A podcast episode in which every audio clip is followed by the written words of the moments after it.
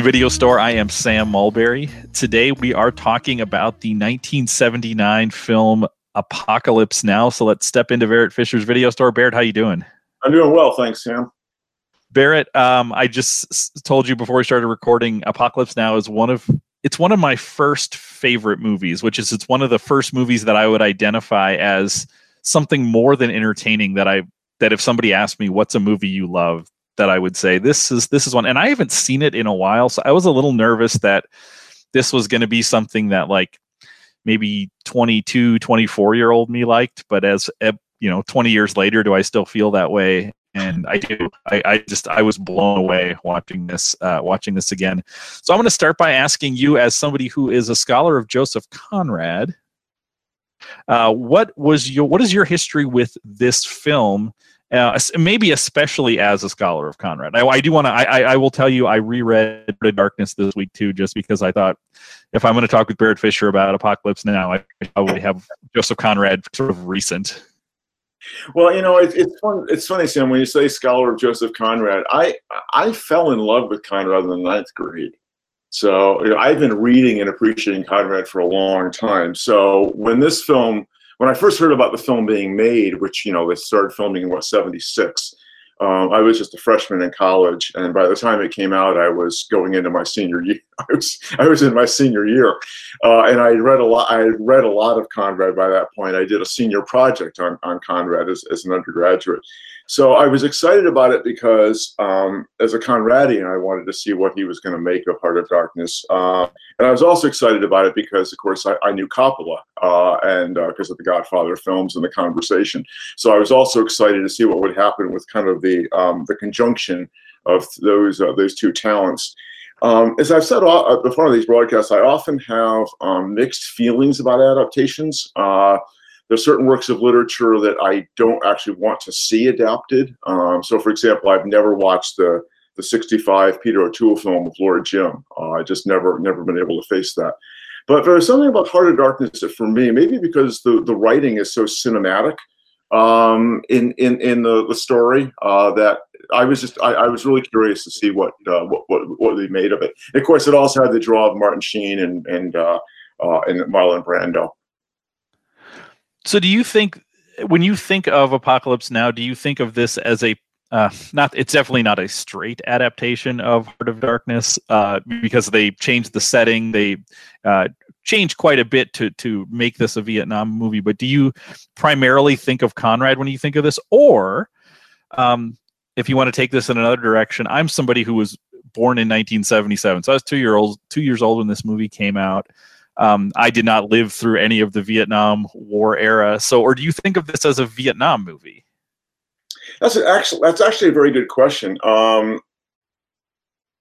you know, it, it, it's it's a it's a, like a 60-40 blend. Um, I, I, I, think of it as probably 60% of Vietnam movie and 40% of Joseph Conrad movie. But what is interesting about the film is that it gets more Conradian the deeper you get into it. Right by the by the time you get to Kurtz's compound, you're kind of really in the heart of the of, of the heart of darkness. But one thing I want to say about it as an adaptation is that when we looked at Citizen Kane last week, um, I was interested in Citizen Kane as a kind of a reflection of the epistemology of Heart of Darkness. That is, the way that Conrad wrote the story as a as a mystery of knowing right? And and the idea that because Citizen Kane is basically um, about storytelling. It, it's it's interested in Kane, but it's really more interested in how you try to find out about Kane. Whereas I think Heart of Dark, I think Apocalypse Now is a much more serious attempt at applying the themes of Heart of Darkness to the reality of, of Vietnam.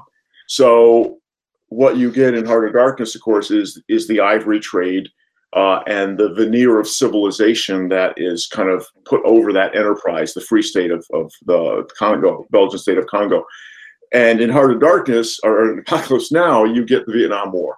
And so in both cases, you have these, um, these actions that in some way underlie, support, and at the same time kind of belie civilization.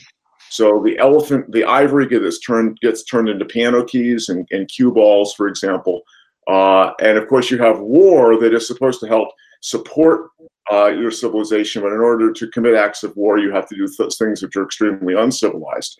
Which, in many ways, the film develops at much greater length at the end in the monologues uh, that uh, Willard has with Kurtz. So, in some ways, it actually extends and develops uh, some of the themes that Conrad um, that are that are in Conrad, but he kind of leaves you to fill in some of the blanks.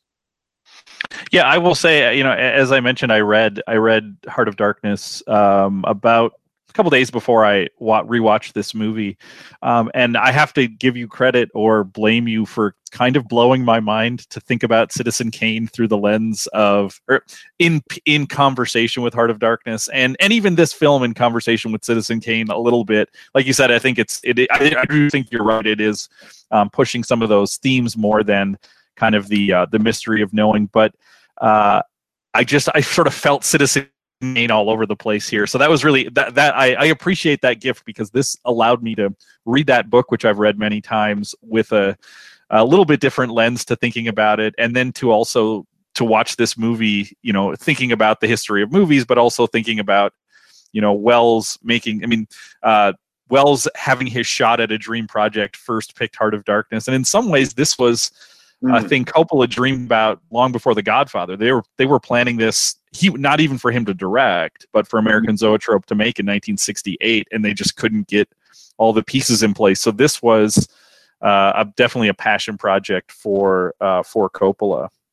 And he put everything on the line financially. Uh, if this if this film had failed, he would have been he would have been bankrupt. He he got he mortgaged himself and the company and his vineyard to the hilt. Yeah, I mean this was a this is a famously uh, troubled production in every possible way a production can be troubled. I think um, the uh, I also in preparation for this rewatched the 1991 documentary of Hearts of Darkness, the filmmaker's apocalypse, which is a lot of Eleanor Coppola's footage because she was he had her film everything while they were making it, and then she narrates the um, narrates the the footage and narrates the film. I mean, and this went through even the fact that the Willard character was not initially Martin Sheen. Uh. It was Harvey Keitel, which which they shot stuff with Keitel. I would love to. I'd be really interested. Have you ever seen Harvey Keitel footage that they shot? No, I don't know if it's. I don't know if it's extant or I don't know if they saved it or destroyed it or if it's ever been issued. So I would. Yeah, I, I agree. I would really like to see it. And one of my one of my favorite uh, moments from that documentary. It's actually the first thing that they show in the documentary, and it's a little bit of probably director pompous director BS, but it does sort of set up the documentary really well, um, and I think it gets into um, some of the themes that that Coppola wants to talk about in that film. So I actually wrote what he says. So he's at the Cannes Film Festival, um, and again, I don't take this. I take all of this with a grain of salt, but he says, talking to the press, he says, "My film is not a movie." My film is not about Vietnam. It is Vietnam. It's what it was really like. It was crazy. And the way we made it was very much like the way the Americans were in Vietnam. We were in the jungle. There were too many of us. We had access to too much money, too much equipment, and little by little, we went insane.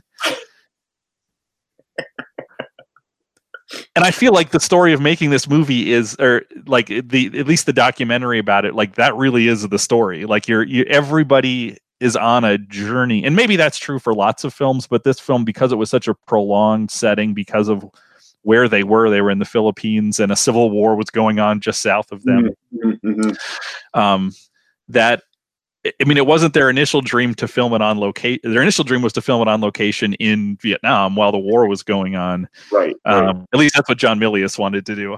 Didn't didn't seem like uh, George Lucas particularly interested in that. But but I always thought that that was really interesting to sort of, I mean, again, grain of salt idea to say how do we make a how do we make a, a movie real? How do we make it true? Is to sort of say how can we create some of the same obstacles the movie or the people the world of the movie is wrestling with whether he intended to do that or not he did well, you know, it's it's a cliche about Vietnam, right? But Vietnam was the first televised war, so in a sense, Vietnam was already a movie.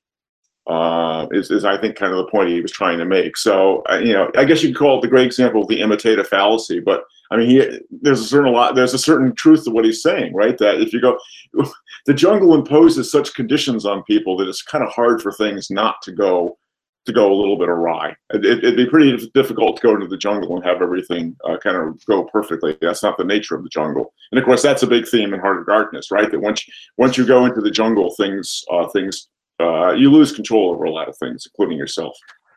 What's interesting about it, though, is that as I'm uh, as I'm thinking about other you know, there's probably 15 to 20 years of Vietnam War movies that come out after the Vietnam War. Um, if we think about Heart of Darkness, it's the least interested in some ways in like realism. Uh, well, realism is maybe not what I mean. Like, like because they he because he is doing Heart of Darkness, there is this sort of um, different story that he's telling. It's not it's not necessarily the like pl- I think of a movie like Platoon is trying to do something that feels a little bit more like here's what it was really like to be a sort of grunt in Vietnam. I mean, there, there's lots of movies that are trying to do do different things. I feel like this is this seems more. I don't know if impressionistic is the right word or or what the um, how to describe it, but especially the deeper you get into the movie, like you said, the less this feels like this is a Vietnam War movie, and the more it feels like a a movie that's about the philosophy of war and the philosophy of civilization, kind of. Well, well, you have you know you have um, one of one of the one of the kind of sub themes in um, in our Darkness is, is is is nightmare, right? And the film has a kind of a nightmarish quality, especially as they go up the river and you get those night scenes, especially the scene of the bridge being being destroyed, and then and then the, where it gets very from a from a realistic film perspective, where it gets very strange, is where it's most literally adapting uh, the, the story, and that is when they're attacked by the spears. By, by the, the, the, little arrows, and then Chief is actually killed with a spear, and they're taking that literally out of out of out of the out of the novel. Um, and it's it's really an interesting moment. And I don't know, to be frank, what a viewer who has never read Heart of Darkness makes of that, because I look at that and I think, wow, it's only that way because that's what Conrad said uh, in in the story. I can't see how that actually fits with Vietnam at all. Um, but at the same time, it kind of works as part of this uh, as part of this um, kind of surrealistic atmosphere that it's creating. Well, it also it also I think touches on something that Coppola talks about in the documentary, where he he and, and this is again Conrad too. He envisions going up the river as going back in time. Right. So right. like so you'd have to have Chief killed. Like I mean that that actually works too. Um, and one of the the famous sequences. And here's actually one of the things that I will say that documentary uh, pointed out to me, and I think subsequent uh, Coppola reissues of this movie did, is that I think when I was in college, I didn't realize I knew that people had ideas about movies and that they then abandoned. I didn't realize that people filmed entire sequences of movies that were just cut out. So I remember watching the the documentary and realizing there's this whole French plantation scene. And we talked about this, the, this at the end of last episode. That's one of the things that gets re-added in the uh, Apocalypse Now Redux, and that also touches on the going back in time to like they visit this French rubber plantation, and it's sort of this is colonial Vietnam, not you know sort of before America. Um, but it also blew my mind that they bothered to film this. It's a long sequence in the movie, mm-hmm. and then for 25 years nobody ever saw it except the little clips in um, in the documentary. And then, you know, I think it, it turns out to be the right move to not have it in there, which is usually true, I think, with a lot of these a lot of these kind of cuts. But it's fascinating to to have some more of those scenes in there to have this more of this sense of this trip back in time. Well, you know, part of the reason why the film took uh, two and a half years to edit is because of the amount of film that Coppola shot. And I think there's, I think there's 24 hours of raw footage. It's like a million and a half feet of film. So he just shot an enormous amount of, of material, which actually kind of, to make another connection to Orson Welles, um, Welles said that he thought the films were created in the editing room. Um, and so, so much, so much of, of making this film has to do with how it gets edited. And my understanding is we've actually got three versions now because after Redux, he also did a director's cut, which is kind of like in between Redux and the original release. So I guess there's less of the French scene. I, and I and there's a couple, and I guess the USO girls show up again. The Playboy bunnies show up again. Um, and it's interesting. I read Ebert, and Ebert said um, because um, Ebert loves this film, uh, as you know, it's one of his great movies. Um, but Ebert said he he doesn't really care which version. He'll he'll t- he'll take any of them. So. Yeah, and I, I will say I I I love the original theatrical release, but there I will circle back and watch Redux again just to sort of see like, oh, I'm kind of interested in what are the ideas that he talks about there. Because actually, one of the other things that's that sets up nicely with the way this film is is the story is told is that you have these sort of distinct sequences that you could almost lift out. I mean, there there there are chapters. It's like reading a book. I mean, there there are chapters, there are episodes in this. Right. You know, so you have like the you have the initial stuff in Saigon before he goes. Mm. Then you have Kilgore is like its own mini movie, you know, with Robert Duvall. I mean, I, it's a great. It, one of the interesting things about about this movie too is it's gorgeous to look at. Mm-hmm. Um, but but each one of those episodes even looks different. The French plantation looks different than Kilgore, looks different than Kurtz's compound, looks different than uh, the bridge at Do Lung. Like they're they all they all are like this separate little. Okay, now we're going to do this thing and it's going to look different. And with things like the the Kilgore sequence with the air cavalry, I mean that's some of the the more famous scenes you see with the Wagner playing, and um, it's this fantastic. And I think this isn't hard to do in war movies, but he does a great job of it. Is like it's this sort of ballet with helicopters. It's mm-hmm. gorgeous to look at. It's spectacular. It's a great action sequence, and it's also horrifying. You know, yes. when you when, like when you're thinking about what's happening and you're listening to what you know Kilgore saying about wanting to hold this point so they can surf, and it's and it's just like it's he does such a good job of making this thing I want to look at, but I don't want to look at. And I, and, and, and I think to me that's that's one of the ways Sam in which the in which the film transmutes the story in a really interesting way. Um, first of all, I'll note that Kilgore has a great Doctor Strangelove name actually, but you know you know, Kilgore's um, uh, counterpart in the story is is the station manager, right? The guy whose health somehow he seems to be able to resist all the diseases and all the the tropical ailments that that, that kill lesser men, and that's Kilgore. He can stand there in the midst of the battle, and, and Willard says about him, all those people just kind of get doesn't get touched. And then the other element you have in in, in the film, in, in the story rather, is trying to maintain the um, the veneer of civilization. You know, the the guy that has the full suit on and you know he's he's trying to be act as though he's actually still back in England, even though he's in Africa. And to me, that's what the surfing stands in for, right? That you've you've, you've got this you know quintessential kind of California. Uh, cultural activity, and, and we're going to do this here, even as though we're not in the middle of a war zone. So that's to me where, if you were to ask, where the film is most successful as an adaptation, to me, that's where it works brilliantly because what it does is it takes one art form and one way of expressing something and it translates it seamlessly into another another art form. Um, and so that that's why to me that that is that's uh, the Kilgore episode is probably to me one of the really strongest of the film uh, because it also captures, as you said, it also captures the horror of actually what's what's happening. Uh, do you have favorite sequences in this? I mean, if, if this is a, a, a, if does have chapters to it, are there particular chapters that stand out to you? Well, yeah, certainly I would say that with that one, the, the Kilgore one. Um, I, I, I actually love the opening of the film um, because, well, this is an idea I had, and then I found a couple critics that agreed with me, so I know it's not entirely crazy.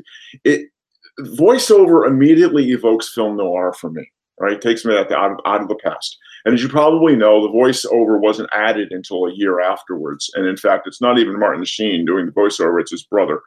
Uh, You're they, kidding me. No, they couldn't get Sheen. At least, if, if it's a reliable source that I that I found, Sam, I was told that Martin Sheen was not available, and it's his brother.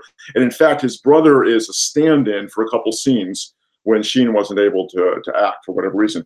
But that well, Sheen has a heart attack in this movie yeah, too. As part of it. But you know, as you as you know, in, in that opening scene, he truly is drunk.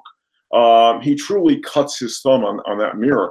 But what I find interesting is that in some ways, um, that dialogue, which it's interesting that after after Coppola shot the film, he realized he needed the dialogue in order to help people make sense of what was going on inside Willard's head.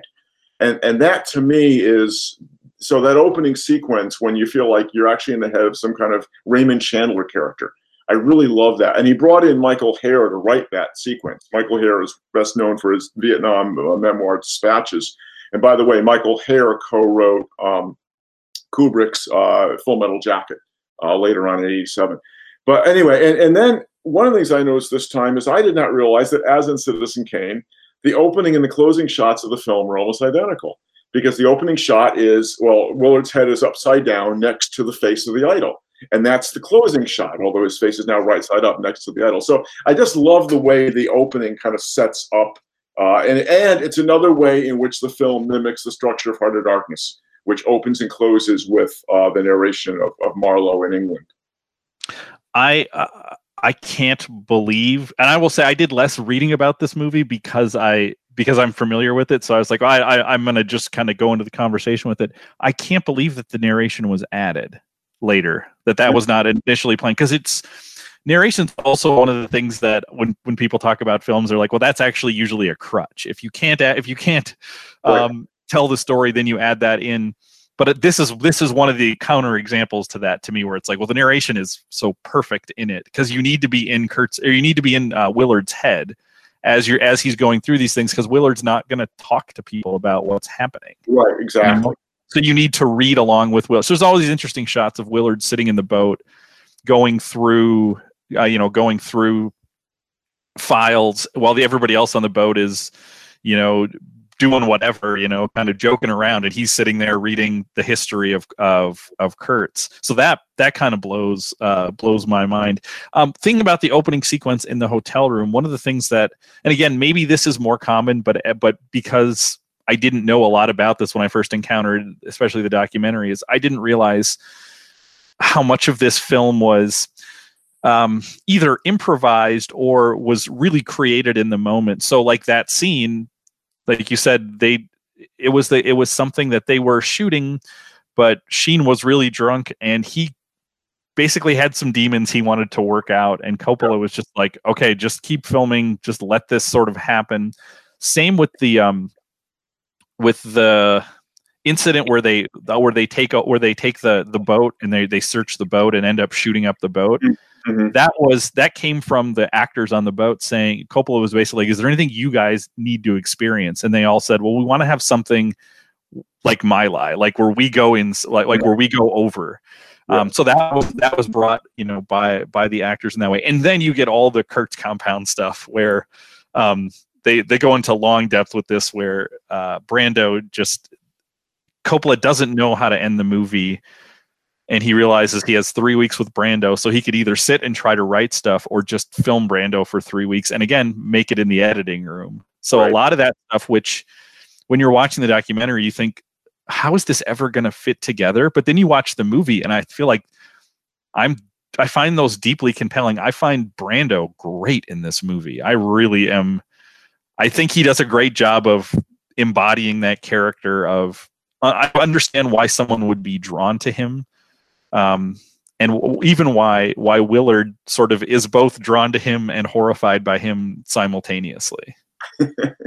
I remember, you know, you ask about my me as a Conrad scholar. I remember reading an interview with Brando uh, right about the time the film came out, and uh, you know, Brando had had evidently, and, and this surprised Coppola. Brando had never Brando had never read Heart of Darkness, and so that was one of the things that he did on on, on the set. And I remember um, I remember reading that Brando interpreted Kurtz as a man suffering from enormous guilt. Um, I mean, that was his interpretation of Heart of Darkness. I remember thinking, no, no, that's not right at all. That's not what's going on with, Kurtz. He's not, he's not guilty. That's not the issue at all.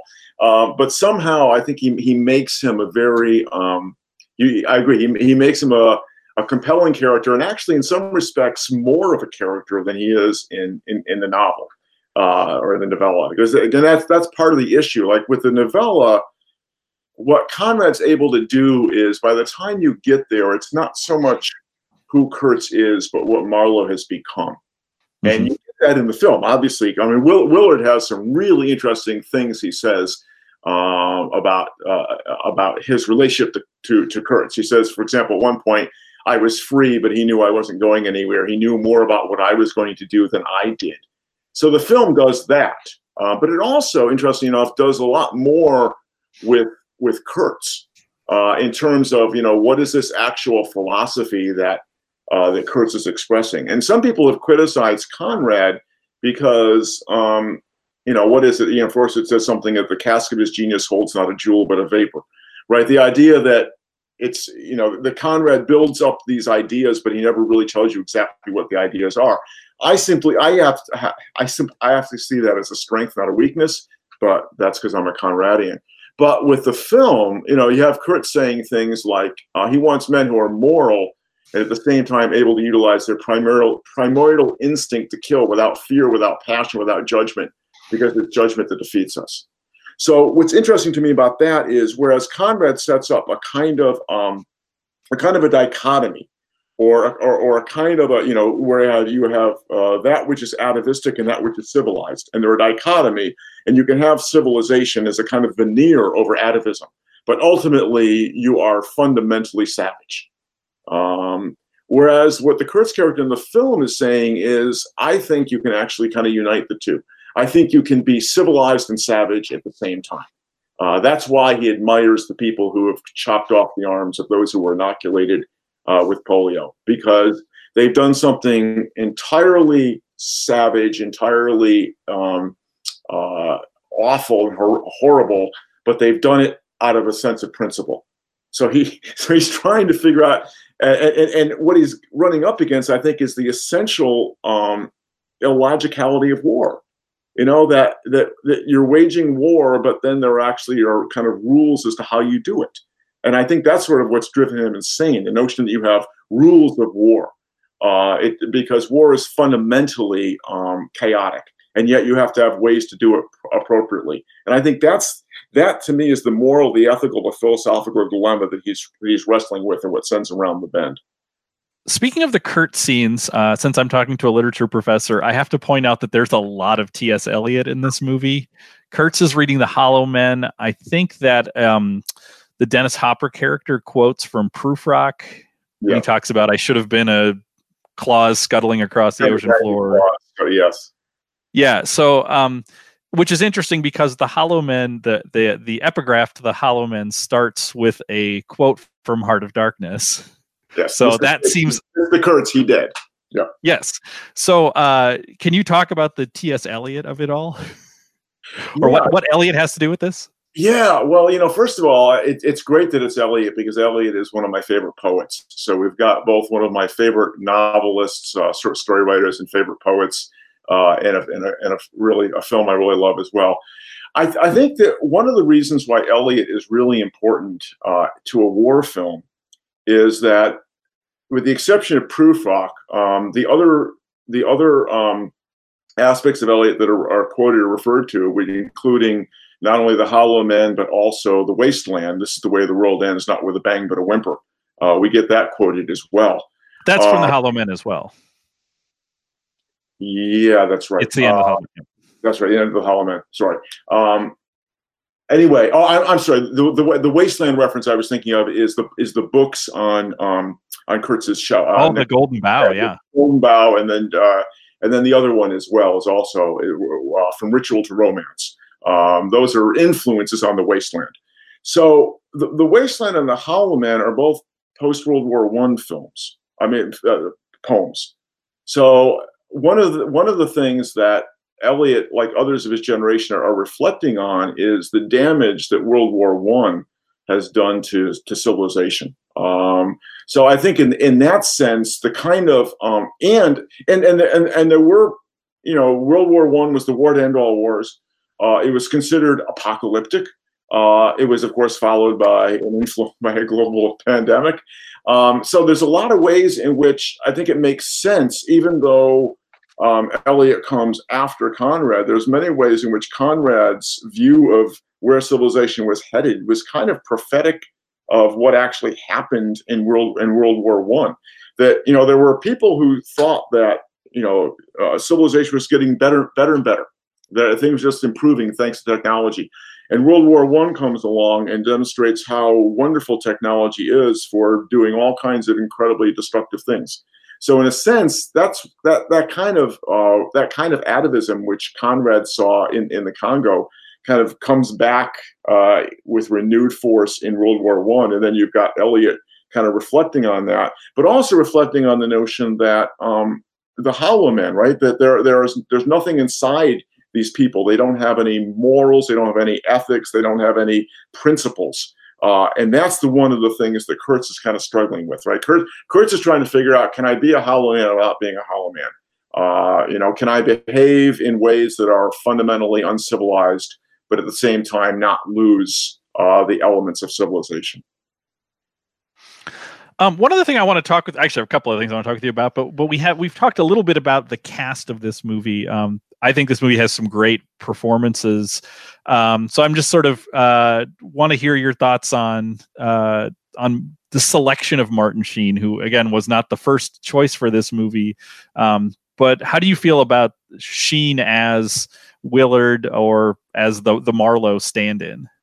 Well, it's it, it, it's interesting that one of the reasons why Coppola rejected Keitel was he didn't feel that Keitel was um, kind of passive enough.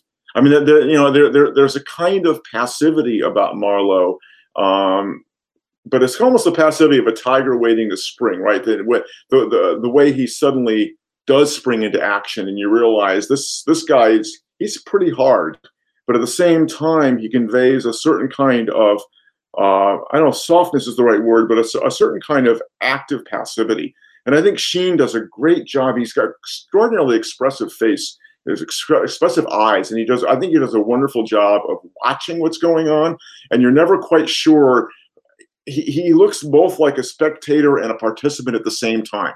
You, you know you catch those scenes where you see him watching somebody like Kilgore or watching the other the other, the other soldiers, and I think he's I think he was perfect for the role in that he's got this kind of coiled energy, but he doesn't expend it until it's absolutely necessary.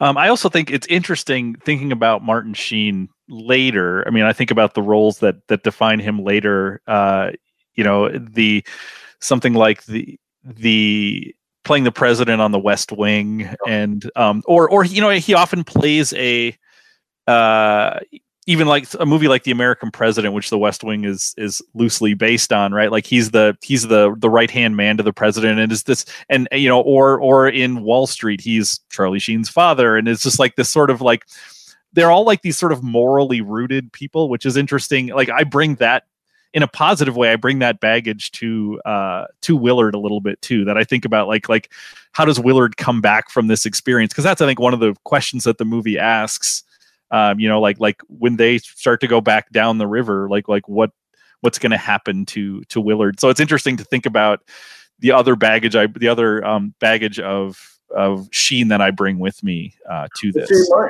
my sheen is different from your sheen because because my sheen in 1979 is the martin sheen who was in badlands with sissy spacek. So you know that kind of bonnie and clyde couple that mm-hmm. kind outlaw. And so to me, Sheen had a had, has much more in '79, has much more of a kind of dangerous edge. Uh, Interesting. Uh, so to me, I think that's what really works for me is that, is that he's got a he, he looks like a nice guy, but he's he may not be. It's, yeah. Uh, there's much more menace for my it's for the in the young Sheen for me than there is for the the older Sheen. That's exactly right. But but I guess what I'm saying is when I look at the older Sheen, this is an advantage of this movie. Is I always look at this guy. It's like maybe there's more to this person than he's letting on because he's always the person who goes up the river to me. You know, it, it, it basically shaped my viewing of him going forward. And I didn't really have anything, any experience with him uh, prior to that. Mm-hmm. mm-hmm. Um, I will also say this movie has, I think, it's amazing casting and a great performance by Dennis Hopper, somebody I don't necessarily think of as an right. as an actor that I have a lot of affinity for, but he is perfect for the role that he plays, I think. And I think it's another example of the film translating a character from the story, the character of the Harlequin. Uh, I mean, s- some of his lines are, are literally, you know, out of out of out of the uh, out of the, the story. Um, and I think, as far as I know, you talked about some there being a certain amount of improv- improvisation in the film. I think it, I think he stuck in the lines from Prufrock. Uh, I think that was that was his idea. So so the idea to to make him in a photojournalist, and some of those cameras were actual cameras that had been used by one of the cameramen in, who had done photojournalism in Vietnam. Uh, so yeah, I, I, thought I think he does a great job of um, capturing a certain kind of he is a certain kind of a hollow man, a certain kind of a menace to his to his character. Yeah. Uh, uh, one other sort of main cast person, and then I and then I, I want to ask you about sort of secondary characters that you find interesting. And this is actually kind of a secondary character, but I just need to point out that the very young Laurence Fishburne in this movie, which when they first started, he was 14 years 14. old. If if the movies to be uh, the documentaries to be believed, yeah. um, which is actually great because in the movie he's 17, but even 17 is too young to be fighting in Vietnam. So so like you get uh, you know when you think about the the the guys on the boat uh, you get the, the the character of clean is is I think an important character to have there, um, and I think Fishburne's really great in it. And it's a gut. It's one of the most gut wrenching scenes in the film. You asked me about you know favorite sequences, but the recording of his mother uh, as as he's as he lies lies there dead. It's also uh, at the time in his career when he was still being billed as Larry Fishburne.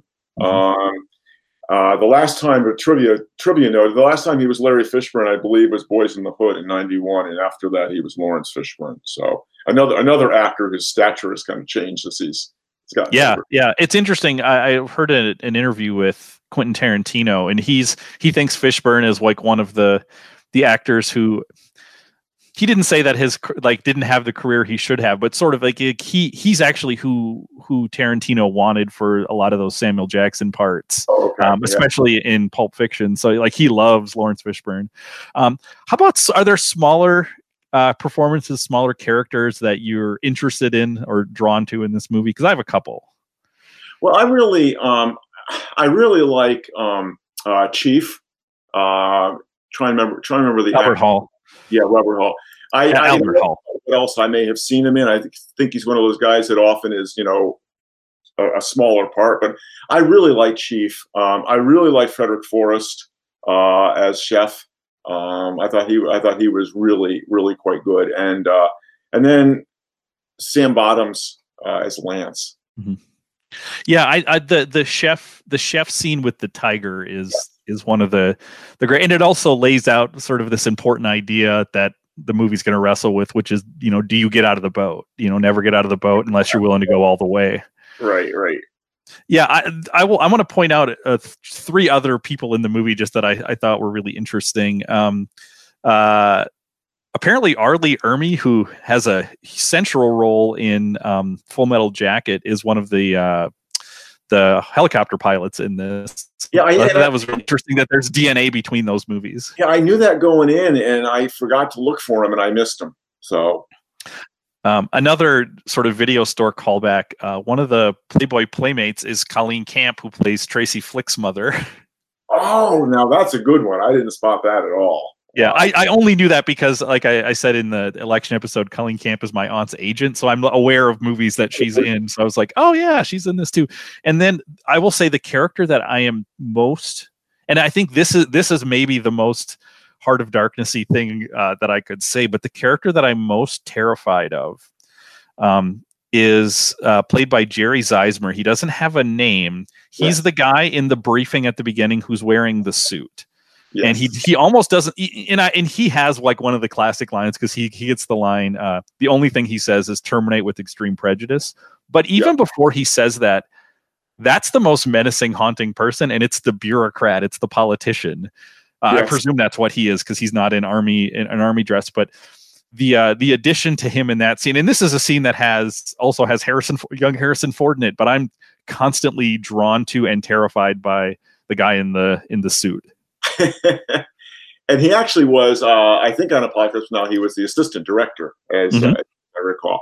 It's interesting. I, I did not remember that that line is actually only said twice in that scene, and you and you never you don't get that line again. So yeah, but, but you're right. He he is he has a menacing look about him. So, and that that whole debriefing scene, or, or whatever you want to call that scene, is that that's also a fascinating one too, where they, you know, they ask uh, Willard at the beginning about the missions he's been on, and I mean, I, am assuming it's a test, right? That if he if he tells him he's been on those missions, then he's not they're not the man he, he's not the man they want for this mission. So right, right. Yeah, yeah. Um, I will say uh, of two other things, and then I'll throw you my last question, and then we can kind of see anything else you want to talk about. Uh, a scene that I was this time around was one of my absolute fra- favorites was the Do Lung Bridge scene. Mm-hmm. Um, for one thing, it's gorgeous to look at. It's it's in the dark, and I just love the um you know th- at this point they've if we're thinking about going back in time this is when we've gone past any sense of civilization there is no this is chaos right and he keeps looking around right. saying who's the co right. and the you know the the he gets two answers to it um that are really he gets a couple answers but two that are most interesting are um the the one guy who's at at, at the machine gun and he turns to him and says I thought it was you, or aren't you the aren't you the commanding officer? Because he's a he's a captain there, and then the other is the guy who has the mortar rifle thing, and mm-hmm. the guy says, "Do you know who's in charge here?" And he just says, "Yes." yeah. And it's like there is something just deeply haunting about about that scene. So I'll say that's a that's a favorite uh, a favorite scene of mine this time around. Um, one movie that we watched already that I thought of a lot uh, as I as I watched this and got to the end was interestingly was Let the Right One In. Oh. Just because thinking about you know who are the monsters, uh, th- I think this question is at is or this movie is asking that question a lot. You know that you know you look at the um, I'm, I don't remember her name, but you look at the the girl in uh, Let the Right One In, and she is clearly a monster by definition but we see that this movie is actually pointing to saying, well, actually, these other people are the monsters too. And and and I think this question is sort of asking like, who are what is civilization? Who are the savages? Who are the monsters? And I think I, when I was listening to Kurt's talk, I thought a lot about. I was interested in how Kurtz would watch Let the Right One In, what he would have to say about that movie. So that one, that sort of jumped to mind. So my last question for you, uh, before I just anything else you want to say is, um, again, famous last words in Heart of Darkness and in this uh, the the line the horror the horror. Uh, anything you want to say about that as a uh, yeah meanings or or interpretations? Well, yeah, you know the that's kind of the that's that's the real issue of both the the film and and the story, which is what does the horror the horror actually mean, right?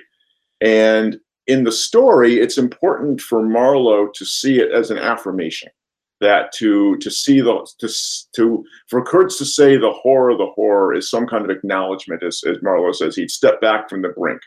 Um, but it's also a kind of a, in a sense, it's more about what it needs to mean for Marlowe than it means for Kurtz, right? Marlowe needs to believe that Kurtz has somehow maintained some kind of civilization, uh, some kind of civilized values in, in, in, the, in the case of the film, it's a little bit different because um, the Kurtz character told us in the film that you need to make a friend of horror um, because if horror is not a friend, then it's an enemy. So there's so there's a different kind of ambiguity in his last words because you don't really have Willard. It, Willard doesn't attempt to interpret it for us. We're we're left to interpret as the audience. So then we have to say, as we watch Kurtz die when he says the horror, the horror. Is he embracing it or is he drawing back from it? Uh, and the film doesn't answer it for us. The kind of the film leave, leaves it up to us to to decide. Mm-hmm. And that's where the film is different than the book because the book we get more of Marlowe post Kurtz, you know, and right, he, right, right, and we have Marlowe going back to talk to quote the intended, uh, and uh, you know, and, yeah, and trying to kind of rescue the memory uh, but there's no there's no effort to do that in, in, in the film. So mm-hmm. I think that makes a lot of sense. I don't I don't see how the film could have right. The film couldn't have taken Willard back to the to to. I mean, you have you have Kurtz asking him to tell give a, send a message to his son, which mm-hmm. is you know that corresponds for uh, Marlowe going to the intended, but. Um, I don't think Coppola ever thought of filming anything like that, and that would have been a very bad decision. Right, because because in the book we already see Marlowe post Kurtz at the very beginning because it's because it's this flashback. This then lets us to ask like has has Willard stepped back from the brink? Like like how does Will what does Will the rest of Willard's life look like? Like I, I think yeah, it, it when, yeah, when Willard says I'm not even in their army anymore, I'm I'm I'm not exactly sure what that means. Uh, yeah. that that could that could actually set up the other ending, right? You right. Know, so, yeah. Uh, so anything else you want to talk about with this film? Well, you know, I, am I'm, I'm a little disappointed, Sam, because this was the one movie where I had a good answer for you. You didn't ask me about my history with it. I mean, you did in a sense, right? Yes. Uh, I wanted. Uh, you didn't ask about the history of actually seeing it for the first time. So, uh, film was released in October of '79. I, mean, I was reminiscing with my wife because I remember we saw it together, which is an important part of my memory of it.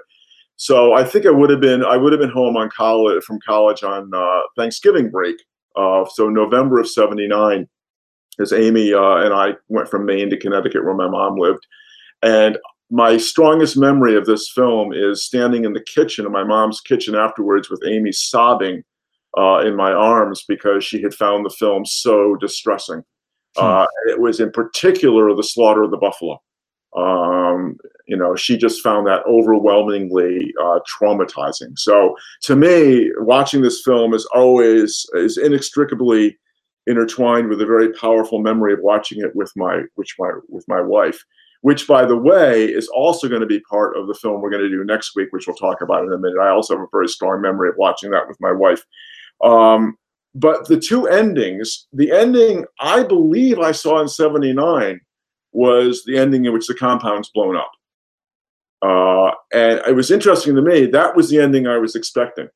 Hmm. I wasn't expecting this ending, which is you know there's no credits in the film, although he was legally obligated to have the title somewhere. So Apocalypse Now is scrolled on the wall of the temple, uh, which was Milius's reworking of the hippiest phrase "Nirvana Now" from the '60s. Um, but and then and then it just goes to American Zoetrope production, and that's it. But when I saw it in '79, he radios in uh, the the uh, the air raid, and the film ended really? compound being being blown up. So that's the way the film always ended for me. So when I watched it a couple days ago and he just quietly motors away, I like that ending a lot better uh, than the other one. So, uh, but but I know that as you said, Coppola earlier, Coppola struggled. You know, he struggled a bit with the ending, and he always said, "No, no, I I, I meant you know what to do with the credits." Um, but I think, I think it was a lot more than that. yeah, yeah. Uh, that's fascinating that your your initial experience with the film because I've I mean I've only seen this ending, so that's that's really interesting. Uh, so what do you have for us for next week? Okay, so I'm, I'm, I'm continuing this theme of let's watch movies that influenced each other or draw on the same source. Uh, and so I think what I have to do to follow following Apocalypse Now is we got to go back to 1972 uh, and watch Werner Herzog's Aguirre, The Wrath of God.